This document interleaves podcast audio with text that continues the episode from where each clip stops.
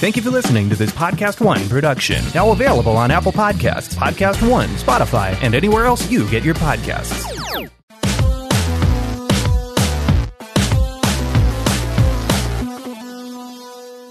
Welcome to RealGM Radio. I am Danny Leroux, your host, and so happy to have you with us for this episode. My guest is Seth Partnow, my colleague at The Athletic, and one of my favorite people to talk to, and a great person to discuss the early part of the season with because usually very tempered. And so we get into a lot of different teams and situations in terms of whether for a team that's struggling, whether to be concerned, good teams, whether it's for real or, or what you want to take away from it. And then at the end, I felt frustrated with myself that we didn't get to it earlier. We talked about Kevin Durant, so that's at the end uh, was was pretty fun to to get into that a little bit. But so a lot of ground here, a, a, lot of different teams and situations, and so hope you really enjoy it. And here it is. Thank you so much for coming on. And thank you for having me back. It's a wonderful new season. Wonderful is a word for it, um, but it's great to have basketball back. I mean, as much as as much as I will lament some of the blowouts and some of the some of the less competitive games, um, both due to just happenstance and design. Um, I, what I, I think is so is so challenging about the beginning of the season, and this is it's interesting because you and I have all these conversations that aren't on this podcast. And what I the way that I was thinking about it is in terms of priors, and so the early part of the season. You're kind of thinking, okay, I have these thoughts. You know, you and I both study the league. We spent time in the off season and all the prior experience we have looking at it and then you're trying to reconcile. Well, is this like should I overreact to this? Was my prior just completely wrong? Is this player a lot better? Is this team a lot better? Or are things kind of going? Are things just kind of you know? Is it anomalous? I guess is probably the other way to put it. And so, whether it's an individual player or a team, that can be the, the I think that's the challenge of the first, let's say, month or so. Yeah, I think we're sort of we're used to calibrating. Okay, around Christmas, we'll kind of know where teams are. That's what we're used to. But around Christmas, we're 20 games in, and this year we're you know Christmas was two, and now you know just after New Year's we're five. So we are, you know, just our, our kind of our body clocks are way ahead of the information we have right now. And so it seems like there is kind of a rush to to want to, you know, make pronouncements on teams when really even more so than usual, this is just we're we're we're basically in late preseason mode for most teams. Right, and that's the other factor that I think has to be acknowledged a lot here is that when we're pricing in, you know, you, I, I, think that's very useful to think about, you know, Christmas Day as being two months in, and now it's was less than a weekend. But also, they didn't get a full preseason, so uh, you might even want to calibrate that a little further back, just because some of these teams, especially those that are dealing with absences, are adjusting in a way that typically teams are not to even start a season, much less, you know, at, the, at this point of it, and are you trying to set me up for a soapbox here? I mean, take it if you uh, so, want it. No, this is this is just an argument that's recently come up. Um, someone in your neck of the woods, Steve Kerr, has been getting getting some flack from it seems like some uh, Warriors fandom for like something something the offense isn't right for the players he has. Da da da. Well, when was that supposed to happen? Like all of a sudden, okay, you you right before the season starts, you lose your, you know, you have you have three guys who you know have have your the bulk of your talent and institutional memory. One of them goes out for the season, like right before camp starts. One of them unexpectedly misses the start of the season. You had, you know, I don't know, seven real practices in preseason, plus however many days they lost due to various shutdowns, and the Warriors were one of the teams that had to shut down, right? Yeah. Yeah, and and so when exactly were were you supposed to install a completely new offense? When was that supposed to happen? Like it's hard enough when you have the full month long training camp and kind of the uh, the um the the six weeks of what in football might be described as OTAs before then. Like that's hard enough. But you know, you you have ten interrupted days to do it. Um, how come you didn't completely revamp everything about your team? That's that seems like a ridiculous ask, well, and, and that's why I think that that teams that have some continuity have a little bit of an advantage this year. Absolutely, and I, I think that for the Warriors, the challenge for me with that with that idea is that I do think some of the theory of that is correct. Basically, the idea that the Warriors system relies a lot on having enough shooting, which primarily comes from two guys, and that was always a flaw of the way that Bob Myers kind of. Oh, I mean, three when they had Durant, obviously. Um, that that was a, a, limitation with this team, and that it relies a lot on you know guys moving the ball quickly and intelligently, and so the so the arguments can kind of go both ways. One of the arguments is you need time to learn how to play that way, and I think that there is real merit to that. But there's also the idea that aptitude matters, and Wiggins in particular, but you could argue Kelly Oubre as well. They're not they're not necessarily the most adept at making the transition, even if they had more time. Though we can all acknowledge that having more time would help. Yes, and the flip side of that is actually is that you know putting in a more rote offense. I don't know if you say you wanted to run a flex system, that takes a lot more time to do than to you know lay out some principles and run a read and react.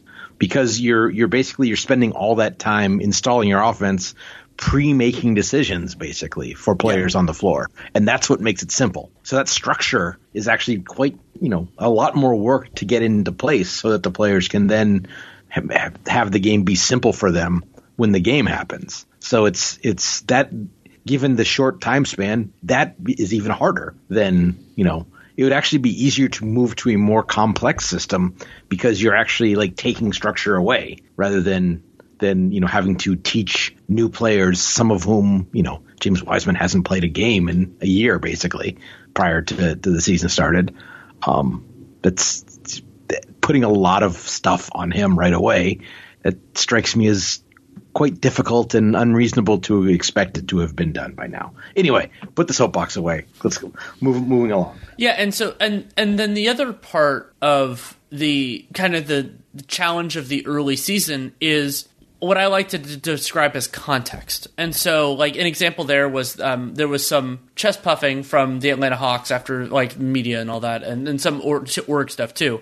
Um, after they're they're now four and one, deserve deserve a lot of credit for that success. However, again, context is important. They they did play well against the Nets in a game they lost, and then play and then and then beat them. You know, in that the the kind of doubles that were the the COVID doubles that we're seeing, and then their previous other wins, they beat Detroit. Detroit is a bad team, like that is straight up. They are a bad team. I I did that game for NBA League Pass. I watched all of it. I've seen the Pistons before. The Pistons are not good the Memphis that was a game that Ja played. Um, it, I the Hawks were, were good in that game, um, but you know it's like okay, that's that's notable. And then they played Chicago. Chicago isn't good, and Chicago also at that point was playing without a bunch of their guys due to unavailabilities, some COVID, some not, including like Thad Young wasn't, but he also was was dealing with his own uh, health issues, and so Yes, like that is very good. You would much rather be four and one than not. But am I going to go? The Hawks are for real. They are a they are a bona fide contender off of this sample. Like, yeah, the two games against Brooklyn were were like that's very very positive for them. But and and they're not like the ultimate example of like oh all they played are trash and that's why they look so good. N- nothing like that. But it's so important and some of the context for that we don't necessarily know because we're still learning you know? So like you can see how a win against team x can change over time like oh crap that team's actually good or oh they're actually bad. Well and it's it's also like a win over a team that's like beating denver now maybe looks different than than having beaten denver will look in two months. Sure, or like or like Charlotte Charlotte's win over Brooklyn, for example. Yeah, yeah but how does but you know but you know Denver now is not what Denver's going to look like in two months anyway. So what do you you know it's what do you read into that? Like again, normally with the full with a full preseason, you can kind of all right. The teams have changed a little bit over the year, but they kind of are what they are. And again, this uh, this first couple weeks is a lot of teams still sort of establishing their rotations, guys playing their way back into shape, guys getting used to playing basketball again almost after like not you know playing but playing like NBA basketball with with you know refs and play calls and, and, stuff like that and travel. Yes, and even the travel is. I mean, it's it's it's like the routine is just different. You know, like the the you know team dinners aren't happening, or if they are, they're they're happening in very different ways. Yeah, that's a really good point. And just some of the some of the day to day adjustments that that aren't that aren't necessarily visible to us, but are change change the relationship between the players and their you know continuity and everything else. Yeah, everything is so different this year. Yeah. So I'll open it up to you. I mean, we'll, we have plenty of plenty of avenues that we can that we can get into. But what has really stuck out to you over this first you know week plus of the season? Blowouts. that's I mean that's the that's again I think that's part of the extended sort of preseason thing. But this is a stat that we've been kicking around a lot. Uh, it's I've I've been tracking the proportion of game time that has played with a margin of 20 plus um, like one team or another winning by 20. And usually, you know, it's it's gone up a little bit over time as the game has become swingier with you know higher pace and more three pointers. Um, but for most of the last decade, it's been kind of in the you know seven to nine percent range. Uh, the all-time high is 8.9% in 2018. So far this year, uh, through last night's games, we're recording on on Saturday morning. Uh, it's it's 13.6 percent of game Oof. action has been yeah exactly. Like and when I first like looked at the stat a week like uh, close to a week ago it was like 12 something. And just the last couple days have seen even more blowouts. So it's up to 13 point which is you know almost you know that's that's more than than half again as high as the all time record. It's you know last year was 8.1 percent. So it's like 60 percent higher than it was a year ago and there are a lot of different explanations for that. Um, do you? I, I, don't I'll, know. I'll add, by the way, I'll, I'll I'll add, by the way, that is not like this is not something that is typically like an early season thing. And that's like exactly where I was going to go. Yeah. Is, is, is it like, oh, you know, teams are still figuring it out? They're gonna they're gonna do that direction. Um, no, if you look at the if you look at like the first fifty games of a season, they tend to be pretty close to the full season and so yeah that that's really really interesting um, because and there are a bunch of different theories for it. I mean one is just the unusual player availability. I mean and this is because so there there have been games with due to covid protocols and all that just, or or even load management whatever we're going to talk about that guys are just not available and so that can go in that direction but another part, you and I kind of saw you saw this coming just in terms of okay, the league is trying to play a lot of games very quickly, and that's fine. That's that's though if the owners and players bargain, that's what they want to do. They can do that. But I think coaches are much more cognizant of this compressed timeline. And so I heard somebody referring to it as the white flag theory, basically, which is that when a game gets out of hand, this year coaches are more willing to just pull their best players because they're playing again very soon. Um, I don't know if it's that. Um, I, I, I also think that there's because we talked about this on Nerder um, the other day is that because teams are having to generate their own energy so much with no you know life in the buildings really um and i almost think like the like the you know the the the, the fake crowd noise and the and the you know the the music playing is actually like makes it seem more empty almost yeah, um, it's, it's it's kind it's just, of it's, it's, kind of an uncanny valley thing where like the, yeah. the closer you try to get with unnatural stuff, the more it yeah. probably to them is like, oh yeah, this isn't the same yeah, this is this is really weird. Why why is the why is the band here? Why are the why are the the dance team here? What is what are we doing? What's going on? Uh, and so, but, it, but because of that, it's just I think it's easier to just kind of to drop the rope a little bit on a game. Yeah, uh, and oh, and especially at just, home. Like I, I think that I haven't. I don't know the stats on it. I don't know if you have them handy, but it seems like there have been more home teams getting blown out this year. Um, uh, you know, Ben Falk did, I think, recently looked at this and, and has found that, you know, normally home court is worth, you know, three and a half points, give or take. This year, it's it's under one point. Um, so, and you know, we, who knows whether that's we can speculate as to the reasons for sure, for and it could just be sample. I mean, but, we're so early still. Yeah, right. But that's but I mean, I think that's a that's a, that's um, it's an interesting point, and I but I also think it's it's worth contrasting to the bubble, which in part because those those gyms were so intimate that it wasn't it like it. I feel like it was more you know, not to be pop psychologist here, but I think it was easier for players to kind of lose themselves in the competition because, like, you know, the walls were close, you know, as opposed to, you know, given that, that the, most of these arenas are shaped like bowls, it's almost literally an uncanny valley mm-hmm. of just this, this, you know, it's like the, you know, the Matrix training program or something where it's just this vast, you know, blankness and, oh, we're playing basketball here. Well, and I think there's also um, so getting along with the kind of the uncanny valley part of it, the idea of the bubble being not only in terms of the spacing, but just being so anomalous that it was a place that none of them had played before. Like even that basic part of right. you know the procedures were all different. You're you're in the hotel rooms and you're doing all that, so it's like if you're in a fun house, you understand you're in a fun house and you adjust your expectations accordingly. But if you're doing the day to day just like you would in another world, uh, not not not just, but like it, more similarly in terms of travel and where you're like and live, staying at home if that's what if that if you're a home if a home game, but then it's still being that different. I, I could imagine it'd be interesting. I'd like to talk to players about it at some point if I can. I guess via Zoom, um, which is another weird thing uh, Right. about about like whether it's harder to it's harder to adjust and harder to do that. Um, what I was thinking in terms of, he said people ask me like, what do you what do you look for in the early early part of the season? And one of the ways that I kind of try to evaluate teams and players and situations is just kind of like base level competence overall. Like, okay, do do they have a critical mass of, of capable NBA players? Is there, you know, has somebody taken a really big step forward? And that's why, like, I brought up Atlanta, and I think this is a very, very important positive that they have. And I think Phoenix is probably a far better example of this same idea, which is do you have enough capable NBA players that you have a reasonable chance to win like most that you have a reasonable chance to win games other than like let's say against elite competition like I think you've used cromulent for this and I think this is a reasonable thing and it's like the Suns are the Suns are formally to me a completely cromulent NBA team. Uh, I think I think that might be selling them a little short. Oh, agreed, agreed. But I'm Right, saying as, actually, as a yeah. baseline, like as a like, Yeah. they're they're definitely not worse than that.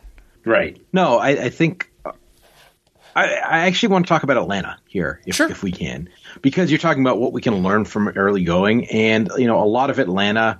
I think a big, a huge part about the the kind of step forward that Atlanta appears to have taken is is kind of the group of players that that I'm going to refer to to the rest of the season as the law firm, uh, the, the firm of Huerter, Hunter, and Reddish. Um, those three guys are just a lot are just better. Yes, they are. Like, and that's you, you um, especially uh, like Hunter and Reddish.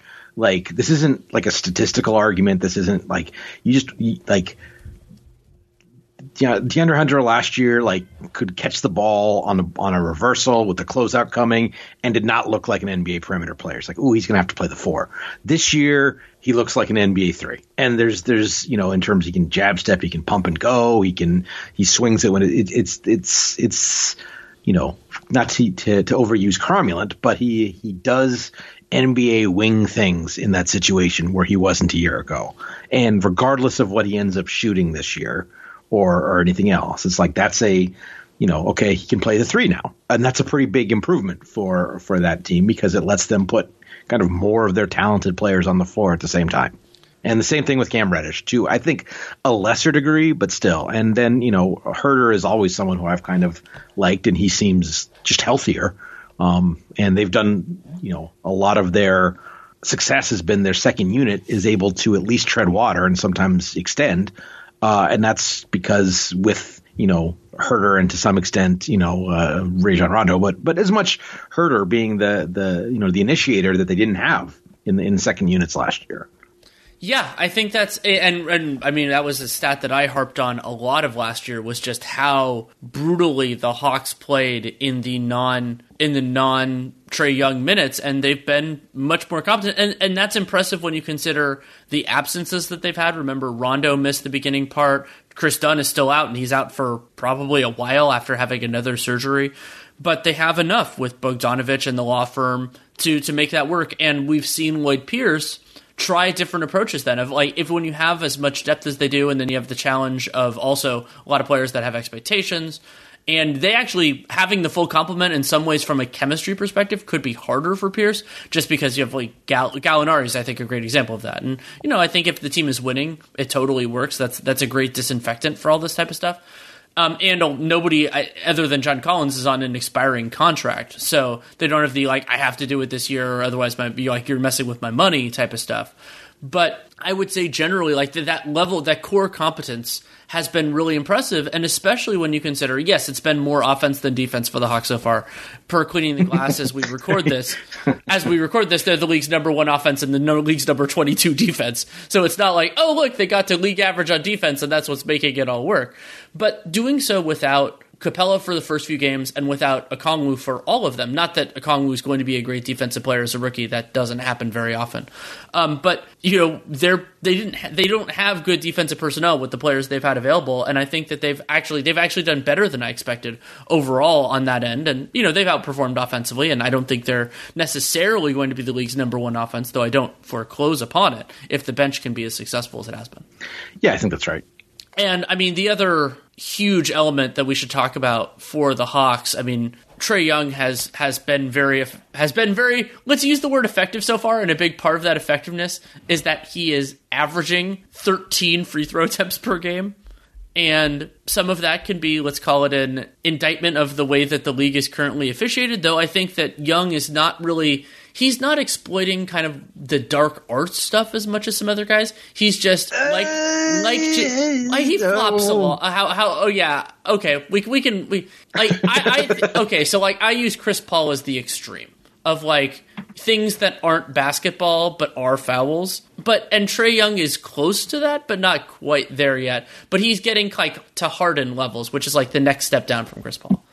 Yeah, I mean, I think he is. Um, he he. I, I don't know if he has a background as a soccer player. He plays like it. Though. Has, That's a great point. Yeah, but there's there there's like you know there there so, like soccer players do a thing where they can be very sturdy on their feet when they want to be, and at other times uh, can kind of go limp and and and be and fall down easily. Light as a feather, stiff as a board. Yeah, and I think Trae has got a little of that going on. But the crazy thing right is, now. he's always had that. Like going back to Oklahoma, he, Trae Young had Trae Young had some of that. Like he had foul drawing is usually and like I think about Harden, who I watched at Artesia when he was in high school, and then of course at Arizona State as well. He didn't have as much of that. His game was herky jerky and it was weird. But and like even Chris Paul, like Chris Paul didn't have a ton of that. Trae Young, like we talk about how he how he grew up to an extent in the era of Steph Curry, and so like the shots that Curry took that we all thought of as so audacious, like Trae Young and LaMelo and a few other guys. Like they just that was just their life. But I think it's possible that the more lingering effect is actually him growing up seeing these guys draw fouls and that that that being a way that small guys could affect the game. Yeah, um, but I, I, I, but I also do think that is that it is a uh, as much an artifact of the way the game is officiated. Um, one one trend that I kind of it wasn't awesome for watchability, but I like it from a from a long term perspective. If they keep it up, is um, you know really kind of being aggressive about calling moving screens. Thank goodness. Because I think that part of the reason, yeah, part of like part of the reason this kind of stuff can be so damaging is if you allow a guy to set like a, you know a rolling kind of road grader screen. It's it is too easy for a guy, a ball handler to create an advantage situation. And then if they can draw foul by creating an advantage and then just stopping, and a guy has to, you know, a guy has to, you know, take take the long way around this guy reverse pivoting into a screen, and then Trae Young can just stop on the other side of the screen. The guy runs into him and it's a foul.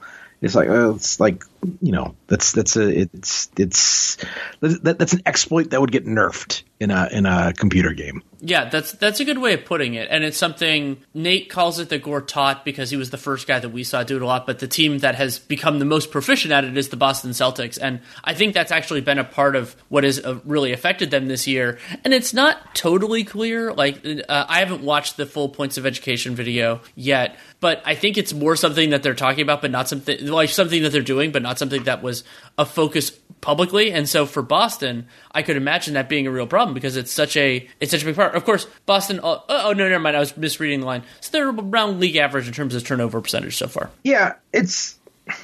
And I'm not. I'm not really talking about necessarily the Gortat screen so much as the the, the high, you know, the, the high ball screen point of attack. You know, just make make the defender take a line four feet outside of where the ball handler goes, kind of. You know, they're they're they're they're consistently calling like the the hip and the knee and those little sliding things now, which I like. Um, but again, I, I just I, I hope that they can consistently, you know, call the pivot into the path. It's like, oh, my first step into my roll to the basket happens to take me directly into the defender's path. Incidental. yeah. Yeah, and, and there's there's room for improvement, and I do think that to their credit, the NBA has they've kind of noticed things that are messed up each year and tried to improve, and just understood that they can't do everything all at once. And the more pressing something is, the more immediately it gets fixed. Like the uh, that series was that Houston OKC a few years ago, where they basically had to change some of the some of the rules because of Lou Williams and and a few other guys, and so like and so you you have those circumstances. I wonder if the if the kind of the the Chris Paul Trae Young stuff is going to be is going to be next, but I think it might just depend on where the season goes.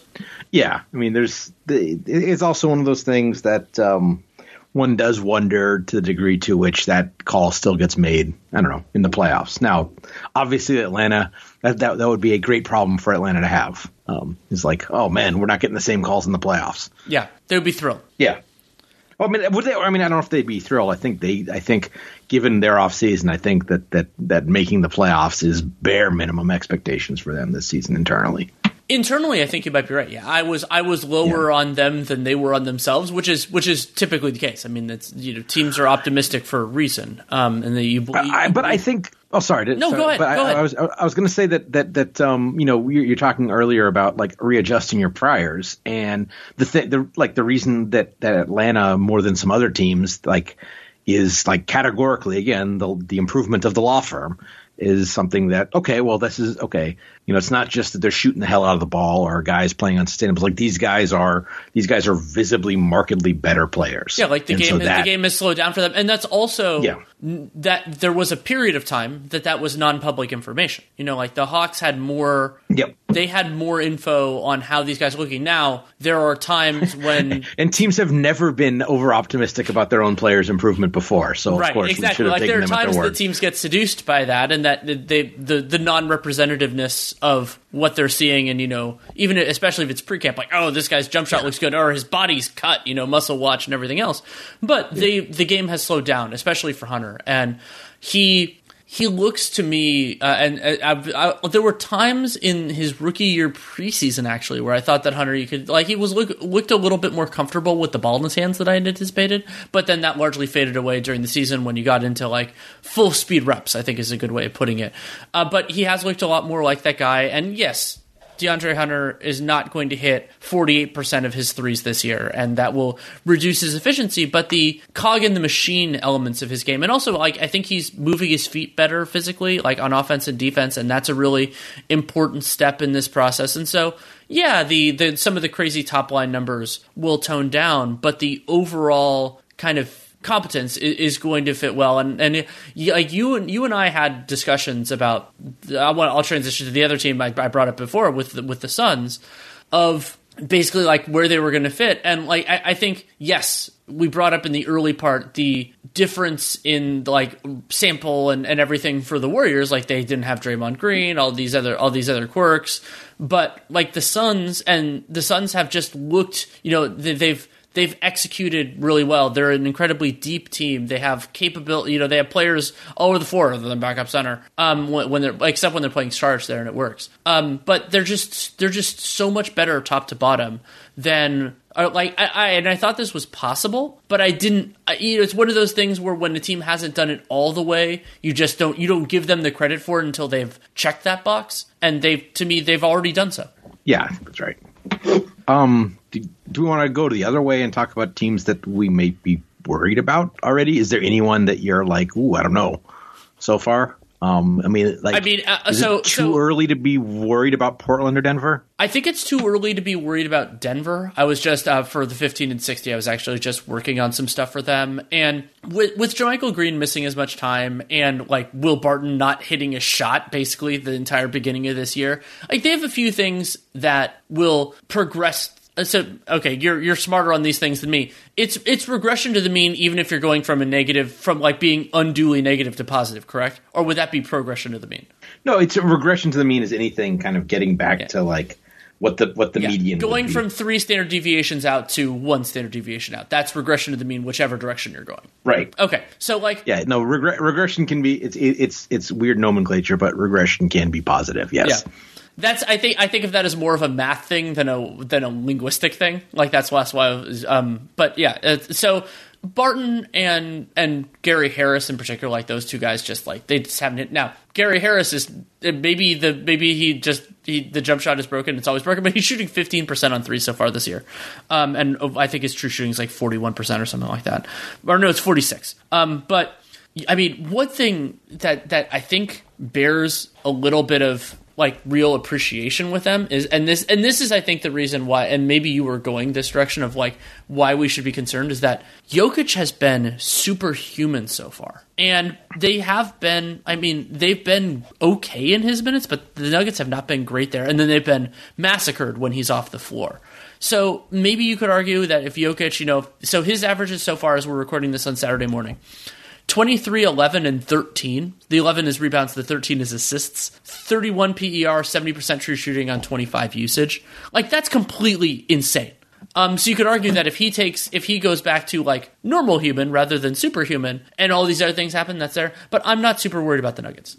Uh, yeah, I, I mean, the, the, the thing that's more worried is uh, more worrisome about them is if you were big on the Nuggets, you were buying, uh, you were buying um, Jamal Murray, bubble Jamal Murray. Yes. Um, and he was he was pretty good last night, but he hasn't been that guy. And so that's your your again, if you're worried, that's why you're worried. And that that has that's a bigger deal than any sort of of you know um, role, role players or, not hitting shots yeah, or anything like that. Yeah. Yes. Yeah, I think I think that's a very a very real concern and Murray, I mean, he Matt Morris talked about this well and about for a long time is that Murray he's never been that consistent guy, and that's definitely been true this season so far. But yeah, I mean, the proportion of stinkers that he's had has definitely been dispiriting. Like, yes. I mean, yeah, I mean the the first game against Sac, like he was basically a nothing burger, and then the Clippers game shortly thereafter, he, I mean, he, I think that was the that was the one where he was terrible through three quarters and then had a big fourth quarter, but they still lost. Is that right? I that's what's in my head. I remember watching watching. I think I watched the first half of that game and then transitioned because I had to watch everybody, and I was like, and then I heard that he did well, but did better later. But yeah, yeah. So, and you know, as, as, someone who was big on them preseason, you're, you're letting me down. No, I'm kidding. Uh, of course, a silly way to look at things, but uh, um, but it no, does I it does happen. I, like though you get burned when, yeah. when like when you're when you, when it when it makes you wrong. I'm not saying the Nuggets are there definitively. You definitely think of that differently. Yeah. Well, it's it's also it's it is. Um, you know it's unusual for me to uh, to be like an optimist on like you know a small playoff sample size, and I went against my uh, my normal want, and it's like, yeah, no, Jamal Murray, that's him now, and so far it hasn't been. So that that's a that's a lesson for me, I suppose, is to you know stick with my guns. Yeah. Um. So you brought up okay. So you brought up Portland as being a team should we be concerned about? And then was there another one? No, those were the two. Um, so you know, every, like again, everyone else, it's just like they're just you know. I mean, the other we talked about New Orleans on on on Nerder the other day too. Um, and that's like worried about them, or is it just like you know they are kind of where we thought they'd be? I don't know, but Portland is the team that seems like they had expectations. Um, you know, deepest Blazers team ever, kind of thing. Well, yeah, and I mean the idea that I had had, like I picked their, I picked their over was they're always going to be good offensively. Like they have, they have the, you know, with, as long as Dame can play, they have, they have good personnel there, and they got a, they got a little bump there from from beating the stuffing out of the Warriors on on Friday. But you know, the but I thought that okay, the the variance for the for the Blazers all this time has been defense. It has been so like there were those years where they were where they were the best. If they were basically above league average, they were probably fine. And think okay, they have they have Nurkic back, even though they, you know Nurkic is replacing Whiteside, not replacing Ether, and Covington and Derrick Jones in the starting five, and then you have you know just a lot of deep things. And offensively, you know, I, I, think that overall it's it's been about what I anticipated. I mean, other than Lillard having a rough start, but I, again, I don't think that's going to sustain.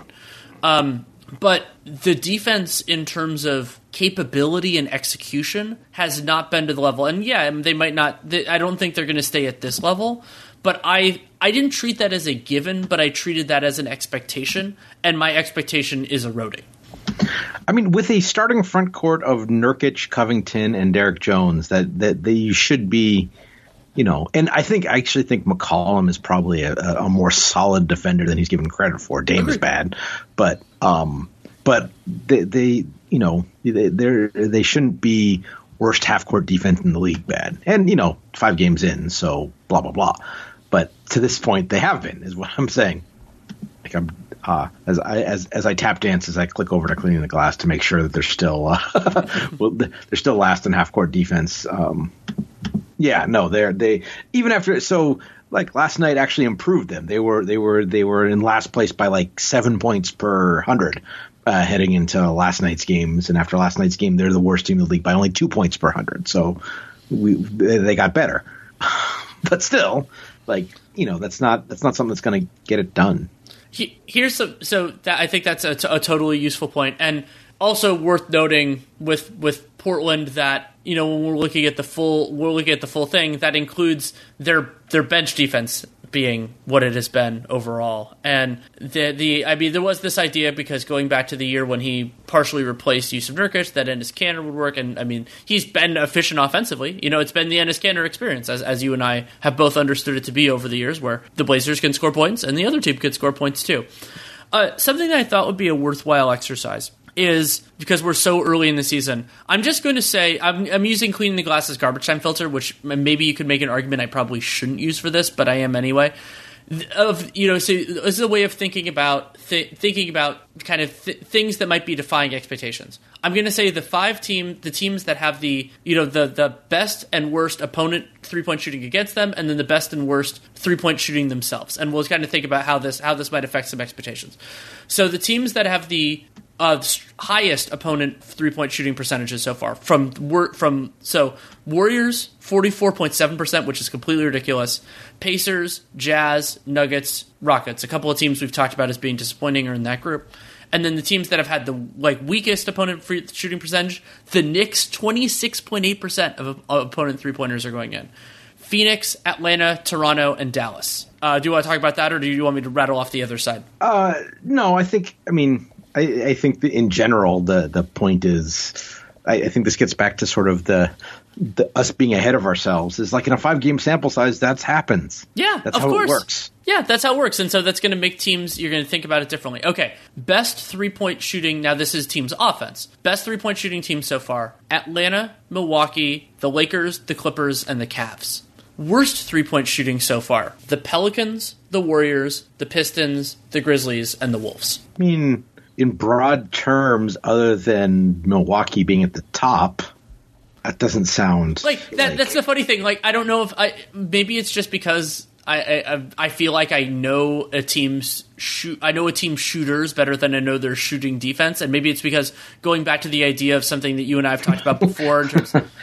Because one of those is a thing and the other one isn't. Yes, exactly. And so yeah, so you so you look at it and so like yeah, the Knicks for example, like opponents just can't make a can't make a three on them. The expectation is that that will regress to the mean and that that that, that will be better. And like the, the, interesting one for me with inclusion there is is the Pacers because the Pacers are giving up 43% on opponent three pointers and they still have the fifth ranked defense in the NBA right now. Granted, it's a weird sample with like just with but but I mean they've also played good teams. That is I mean that is that is weird. I'd have to actually. That's that's an interesting thing to want to look into. I feel like I haven't. The Pacers are a team that I haven't checked in on enough. Um, partially because they've been sort of one of the like the duller teams in the league over the last couple of years. See, and uh, I, so it's been interesting for me because I've watched them a little bit because I've wanted to see how different the offense looks under Nate Bjorkgren. But it's yeah. been more like check-ins rather than detailed stuff. And I, so I said they played good teams. I that will be we'll have to calibrate this, but so they played Boston twice, and that's what I was thinking of when I said that. Then they also played they played the Knicks opening night, and then they played the Bulls when the Bulls were shorthanded, and they played the Cavs, and we're still figuring out how good the Cavs are. But I think that so so it's it's also wild when so really they've they've played the struggle bus Celtics and the Celtics you know with without Kemba and still kind of yeah. maybe scuffling themselves a little bit, adjusting to you know a staple of their offense being outlawed uh, silently. Yeah. so have they played? Yeah, but no, the, the but I, I've been following this a little bit, and part of it is the Pacers' shot profile has changed a fair amount. Yes. Um, I, I I don't have the numbers in front of me, but but someone uh, someone pointed out that their frequency of like catch and shoot two point jumpers has gone from one of the highest in the league to one of the lowest in the league. And you know that's long been something that I've kind of uh, certainly for you know the middle part of the of the teens that was that was a pretty good indicator for whether a team kind of got it or not.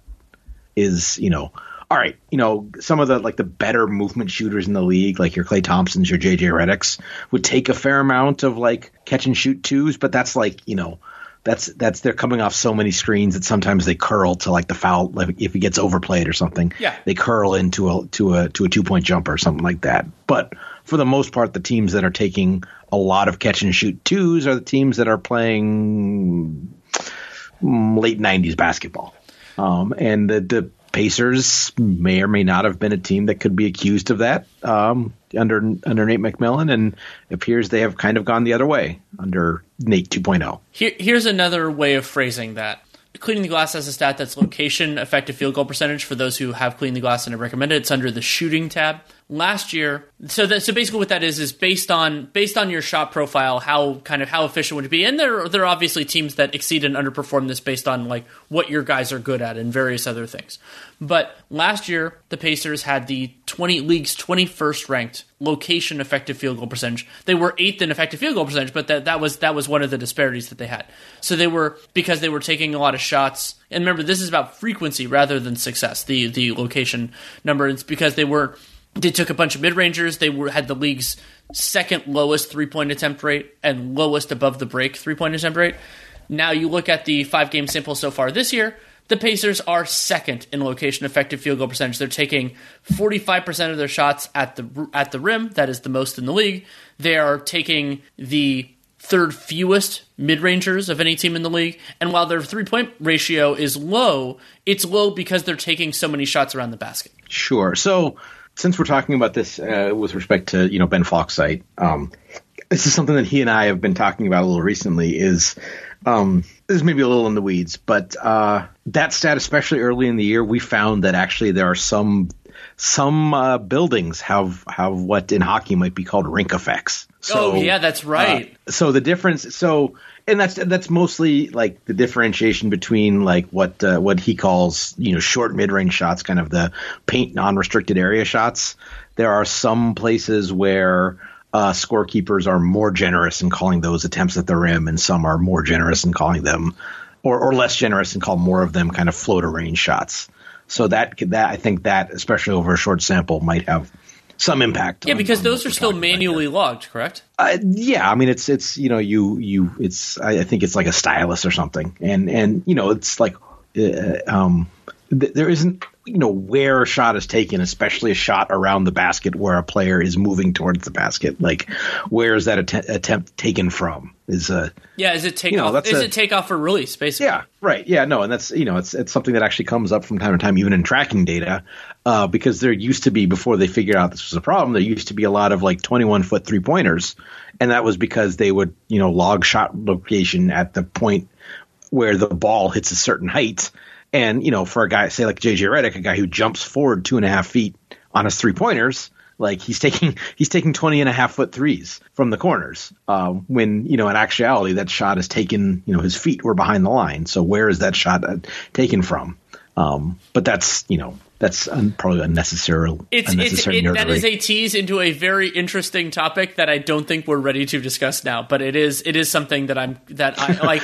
well, it's it, you know that's a that's a tease for that's a tease for my forthcoming book is what is what it really is. there we go. There Yeah. we go. By the way, I am- Forthcoming I, yet yet to be written. By the So- way, I, I will I, I will note that based on what I know, I am exceedingly excited, and but you know I will no give it pressure. time. No, no. Yeah. Hey, it's it is what it is. Um, so I, think we, we've we've gone pretty far in terms of, of what we of what we wanted to discuss. Um, the other the other kind of group groups for me are the teams that I thought would be bad that have been bad. Like that is a that is a very dangerous group. And so like Minnesota, I watched the game. Granted, Minnesota without Karl Anthony Towns is very different than Minnesota with Karl Anthony Towns but they're to be like they're a bad team that has been bad, and that that isn't a guarantee five games in. And remember, they have a two and three record because they they they won a couple of games.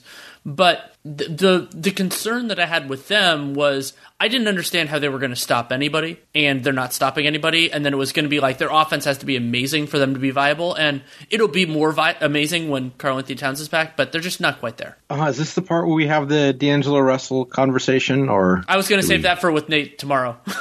Okay, but yeah. well, I'll let you. I'll let you have that. Other than um, to say that that you know that you know there are there are all star appearance. Well, here's something you should bring up with Nate. Nate uh, Nate kind of went off on Domantas Sabonis being the worst all star in recent memory. Um, remind him he said that when you when you start talking about D'Angelo Russell. I will. Um, and I, am guessing he won't have listened to this by that point, so that'll be real fun. Um, then so like, and then another team kind of in that vein for me is is Detroit, and I, I, mean, I've I've actually watched a lot of them so far, and it was the same thing. Where like I didn't really have a theory of them on offense or defense, and they haven't been particularly good on offense or defense. Even though Jerami Grant has had some interesting moments, let's put it that way, as a like couple dribbles and doing something, but just the overall like talent level of that team just isn't wasn't wasn't what I thought. Or well, it they, was what also, I, it was what I thought. Sorry, it just isn't good. They, I mean, they also have had a lot of lineup inconsistency. Yes. Like Blake is playing, he's not playing. Like they're with Blake playing, they're just even though he his athleticism is, he's still I think he's still their best player. Oh, absolutely. Don't you agree? Yeah. Especially offensively, but they just play so differently. Like they they um like everything just kind of flows through him when he plays, and then they do other things when he doesn't, and and he's available sometimes and not other times because that's just where he is. Yeah, so. and and that is a a real challenge of you know like having have, having a kind of let's call him a singular player is uh, but it, sometimes that's even not about that player it's just like you don't have a you don't have a reasonable facsimile replacement and so that that, right. that means that a player being unavailable totally changes it. And so sometimes that is a criticism of the front office. Sometimes it's just the nature of of a roster, like a player who you can't really do that with. Like let's say LeBron. Like yeah, you're not going to have a baby LeBron on, on your lineup. So you just have to have a different theory. And like that's something that I think the Lakers have done a good job managing is that they, you know, okay, when LeBron's not on the floor, we have to be a different team. Great. We'll just have different players. Right. But, you know, your, your team is probably better if you're a, you're a LeBron, yes or no, than if you're a Blake Griffin, yes or no. That's a bold take. thank you. Thank you. Yes. That's, that's what I'm here for. That's the, the analysis for which, uh, you know, people really tune in for. Um, so I'm really, I'm nailing it today, really.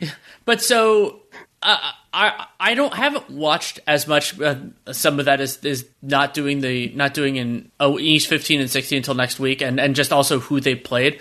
I, I I haven't watched enough of the Raptors to know whether we should be freaked out or not. Um, I mean, their offense has been abysmal so far, but I have you have, do you have any feel on that yet? Like, I feel like that's something we should bring up, but I my, the answer can just be I don't know yet.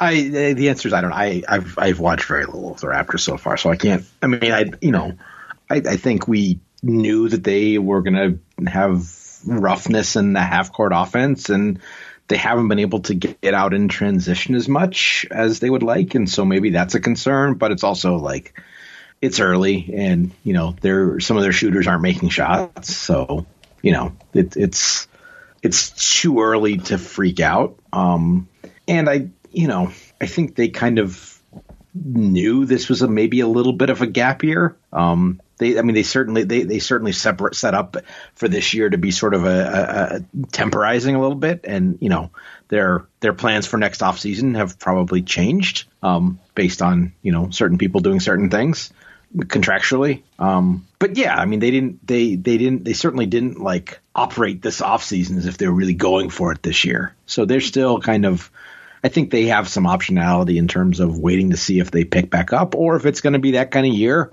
It's a really good draft, and and you know you know maybe it's uh you you have a conversation with Kyle Lowry, say hey we're going a certain way. Where do you want to go that you can you know win this year? And there there I would think that there would be teams that would be interested in him. Um, but that's well, especially like having even, have yet. even though sorry sorry go no you finish your thought and then I'll go to mine. Sorry, I should have. No, I, I don't think I, I, don't think that's a, you know again we're five games in. That's not a conversation they need to that it's not a decision they need to make yet, but that's that is a path that is open to them. It is, though. It, I think if they're keeping Siakam and OG Anunoby, I think they're probably too good to get all the way there. But remember, Masai Ujiri, when he took over the job, that was kind of where he was thinking things were going to go, and then they didn't because that team exceeded expectations. well, they didn't because James Dolan decided he didn't want to trade with him again, so wouldn't take Kyle Lowry. Yeah, that's very true. One of those, one of those fun butterfly wings. Yeah, um, of, yeah well, th- that that they accidentally got good after they traded Rudy Gay. Right so I, I, think that I'm not I'm not super I, I, need I haven't watched enough to be worried yet. So we'll we'll, we'll see where that goes. Um, yeah, I, I, I think that the the other kind of part of this is the the teams that I thought were going to be good, were like the the best teams. They haven't been consistent, and I have concerns about all of them. But and you know, like the Clippers got their butts handed to them by the Mavericks in that in that weird game, and they lost to the they lost to the Jazz yesterday. But it's like you know, you're basically it's it's funny that for like young guys and good teams, you're kind of looking in both cases you're looking for flashes like oh can they beat the doors off of somebody if they're if they're kind of in rhythm? And you know like the Lakers to me the Lakers the the Bucks and the Clippers have all done that. And Miami's had a few really nice moments too. They just haven't had as as many yet. But I'm not worried about I'm not particularly worried about any of them other than some specific little lingering things with each you know who? So, on terms of the, the teams we thought might be good, the team that that is feels like they might be flying under the radar a little bit right now is Philly. Uh huh. You know, so let's. Let, you have any thoughts? yeah, I, I think so. What's what's hard for me with with Philly is you could argue that other than their loss to the Cavs, their least impressive game was the was the one that I watched most intently, which was when they uh, they eked by the Wizards, but they were still figuring a lot of things out in that game, and like Embiid had a huge fourth quarter, and they were getting there, but. But yeah, I, I, their defense has been very impressive so far, and then I and also like I think Ben Simmons is still kind of working himself into form. But I mean, this, so this, for, for me, if the defense can be, let's say, top five, doesn't have to be number one like they are right now, but if they can be top five and then they can be competent on offense, then they're going to be a very good team. And I, I, I'm positive on them, but also this isn't. They haven't exactly played a murderer's row. Yeah, and and you know here's here's the funniest thing. Wait, just quickly before you get there, I was just saying they haven't played a murderer's row. Their their next three games: Charlotte, Charlotte, Washington. So might be a little bit of time. right. But their team just makes more sense. Yes. I mean, Seth Curry, like that, that's, that's, uh, remains one of my favorite trades for this offseason was, uh, uh, you know, the, um, the Seth Curry Josh Richardson swap just because it's it's one of those things that just makes too much sense for for sort of both teams. And Seth Curry's been good. He has. Yeah, I, the Sixers. I'm just, I think I'm just going to need to. I'm going to need to watch more. And I, I, know you and I both have this where you get a little bit gun shy when a team has burned you before, and you're like, well, can, can I can I love again? Like you know, like that sort of thing. And it it's it is it is a little bit there for me and especially because they have guys like Embiid that can be very inconsistent. And so, where's that going to go? And also worth noting, the, the the Sixers' only loss was when they got blown out by the Cavs, and that was the only game that Joel Embiid did not play. So that is, you know, worth noting to to the extent that that matters. Though the other thing to remember is that Joel Embiid will not play. You know, I, I think he will. That will be something that continues. Is that he will he will miss. You know, about I don't know if it'll be one out every five games, but could be. He he will miss games. That's that's what he does. Yeah. Uh, anything else? I mean, we've, we've gone on for about an hour now. Anything else that really strikes you in this early going? Or the way that I like to phrase this is, what are you going to be looking for over the next couple weeks? Um, I think I'm going to be looking for uh, looking at Atlanta for for a little bit longer to see see where they are. Um, sort of one of the we didn't really touch on it, but the the the fascinating thing all year is going to be looking at Kevin Durant. Yes. Oh, wow. Yeah. I, yeah. You and I could have spent a whole hour talking about him. Yeah. And this is something that, you know, the difference for their prospects between him being, you know, top five Kevin Durant, which he looked every inch of the first game against Atlanta, and him being top 15 or top 20 is them being an inner circle contender and them not being a contender at all. And so there's a lot of like I, am very consciously going to be nitpicking every time I watch him all season, and it's it's you know. The, he's he's shot the ball incredibly well so far this season. The thing that was there in the first Brook in the first Atlanta game that has been inconsistent, I would say, for the rest of the season has been the everything else. Has been the playmaking, has been the rebounding, has been the defense. Um, and it, you know, it's not a, it's not a question that needs to get answered in December or January, but it's we're really we're looking for that to see. You know, you know, uh, I, you know, I, I, uh, last month I did a I did an interview with uh, with uh, Josh Baxter from University of Pennsylvania, uh, an expert on on Achilles injuries, and he said something about you know these these like you know high performing athletes, kind of these these physical geniuses, can sort of figure out a way to do certain movements even if they've lost some function in in you know their calf and their Achilles. And it strikes me that that might be more advantageous in situations where you can kind of have a plan. And so if you're like, you know, Kevin Durant getting into like his jab step package, like he can probably have figured out ways to, to move that still let him get shots off and be effective and it's so it's more the improvisation, unexpected, the the, un, the unexpected improvisation where he's having to react. Um, and even in that first Atlanta game, like the the parts where he was least convincing was sort of elevating around and through kind of contact around the rim. Like in space, it seems like he can get up in the air and get a shot up over people. It's when there's you know when when there's body to body, it doesn't seem like he really can, or he was consistently able to to do that either offensively or defensively. And so again, this is me being super nitpicky, but that's the kind of stuff you're looking at if you're expecting is he, you know, this the second or third best player in the league right now. And, you know, again, we don't have an answer right now, but we're we're going to be watching it all season. And with Durant for me it was always the long game, you know, like what what is he going to look like? God, I'm going to keep trying to use April through June because that's how my brain works, but it's going to be later than later than that May through May through July. Well, no, but you can say it because the league calendar has been mapped to this year, so you can say it and it counts as as those other dates whenever they are. Yeah, and so I, I think that yeah, well, those are the system dates. Um, but so I, I think that I was I, it was always going to be you know like whether whether we saw that tier one or that top five Kevin Durant really at all in the early season, I was going to be extremely heartened. And that that first Atlanta game, it was it wasn't hundred percent that, but it was closer than I honestly thought he was going to be for the first few months of the season. And I'm as a, as like an optimist, like that was just it just takes time. And so that was extremely encouraging. You are right. There are there are picks to knit um, and that's that's completely reasonable, and we'll see how that looks in a couple of months. But having the playmaking and the passing be there the way it was in that game was very encouraging. And his defense has been inconsistent, but it was inconsistent even when he was healthy in the last couple of years. And that's the Nets can survive that. I mean, it might it might, and and they have other stuff to talk about on that. It's more that it's more that it's there that he can die. Like this yes. is something that you, you noticed like late in his Oklahoma City career is like he could dial it up. Yes, in, and, in like and, postseason. The, I think the dial can still go pretty high, and that's that's very positive in terms of Brooklyn's ceiling. And ceiling is what matters in terms of the playoffs. So yeah, I'm I'm very encouraged by Durant's Durant's year so far. We'll see if the game by game impacts are all the way there, but he, I've yeah, I mean I'm thrilled as he's absolutely one of my favorite players to watch and I thought that you know the his his release point being so high and him having all of these other elements that it's like even a reduced Durant would still be an effective player.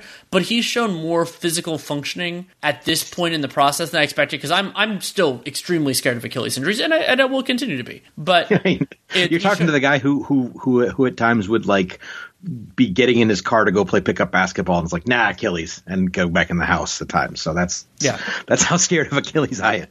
Yeah, so I, I'm I'm very encouraged by the Nets so far. I do think that there is a distinct chance that they are um, like we're seeing around the league, a, a far better playoff team than regular season team, just because they can, you know, Durant, Durant and Kyrie, not Kyrie's defenses, uh, but they can they'll they'll ramp up the the caring level significantly more. And then will the, they ramp up playing the Jarrett Allen instead of DeAndre Jordan level? Oh, in the boy. playoffs too. I mean, I think that there is a much higher chance that that happens now that Steve Nash is the coach than that than it would previously because I, I'm guessing he has enough equity with Durant and Irving because it's hey, this guy's just better. Yeah, be like everything. Be like, come on, guys. I mean, it, that in that in that first Hawks game, um, that was the that was my other big takeaway beyond like, holy crap, Kevin Durant is amazing, and I'm this is so fantastic. Was the Nets are so much better when Jarrett Allen is on the floor than when DeAndre is on the floor. Yeah, and it's both ends. Is Yes. is uh, Jarrett Allen, especially on defense, to me. Yeah, I don't know. Like, I don't know about that. Um, just because like Jarrett Allen is he's a little bit like another guy I think of in this way is Robert Williams with the Celtics. Jarrett Allen is thought of as kind of just a pure like pick dive dunk center.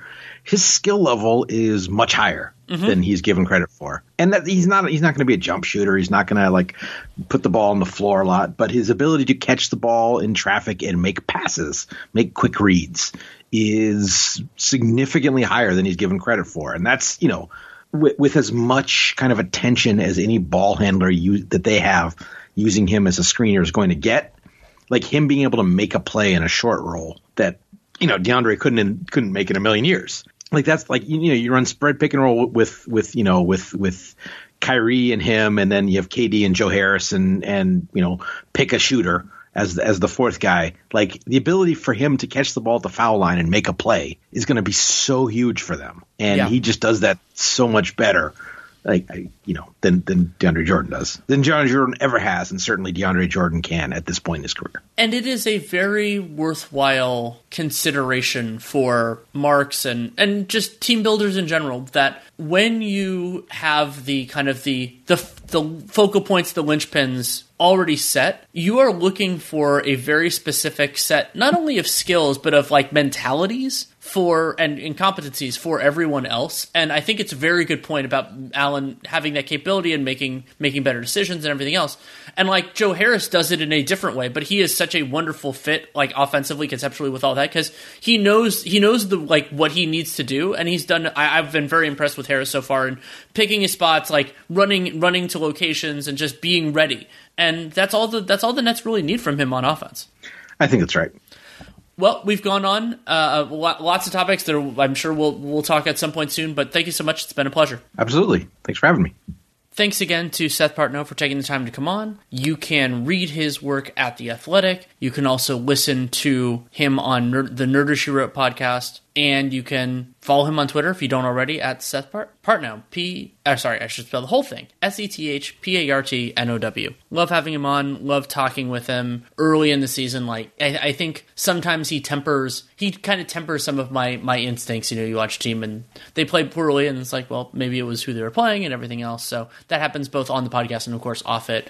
And that is really the early part of the season. It can sometimes be really hard to reconcile those things, and in some ways, especially when it reinforces your priors. But generally, that means that you were kind of in the right direction the first time. So you have to work through all that stuff. But it has been a fascinating early part of the season, and especially if you read Seth's work, you can some of the stuff that we talked about in terms of blowouts and everything. There's some really fertile ground that he's digging into now, and I, I'm enjoying that quite a bit. So definitely check him out if you subscribe to the Athletic. Highly recommend that, of course, beyond them being one of my employers. And if you want to support this show, there are a lot of different ways you can do it. You can subscribe and download every episode episode. That's great to do in whatever podcast player you, you use, whether that's Spotify or Apple or whatever. If you subscribe and download it, because this will come out at different times. For example, this one comes out on Saturday during the day, but it's really all about guest availability. Also, leaving a rating, leaving a review, and podcast player of your choice, much appreciated. And word of mouth, those are just different ways for people to find the show, and that is much appreciated. If you want to check out my other work, I am writing at The Athletic. I just did a series on extension negotiations. I was previewing the preseason ones, and then now I ran through the in season ones that actually came out on Saturday. I'm, I haven't pushed it out yet on Twitter, but that's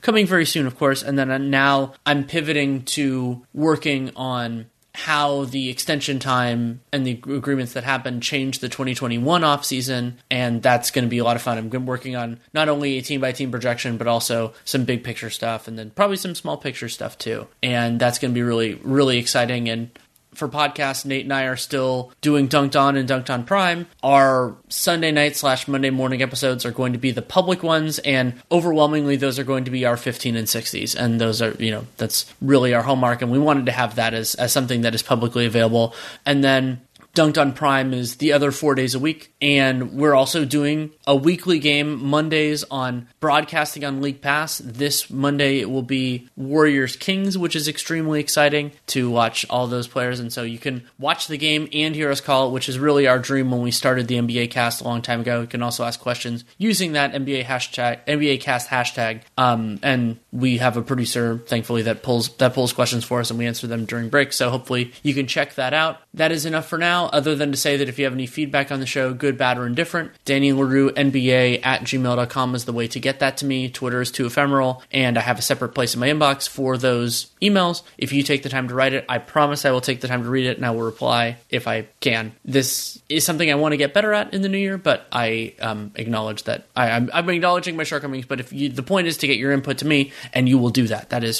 that is sure. And I get stuff all the time, whether it's a guest that you like or something you want me to discuss more often, or just hey, maybe handle this a little bit differently. I really do appreciate all of that. So thank you so much for listening. Take care and make it a great day.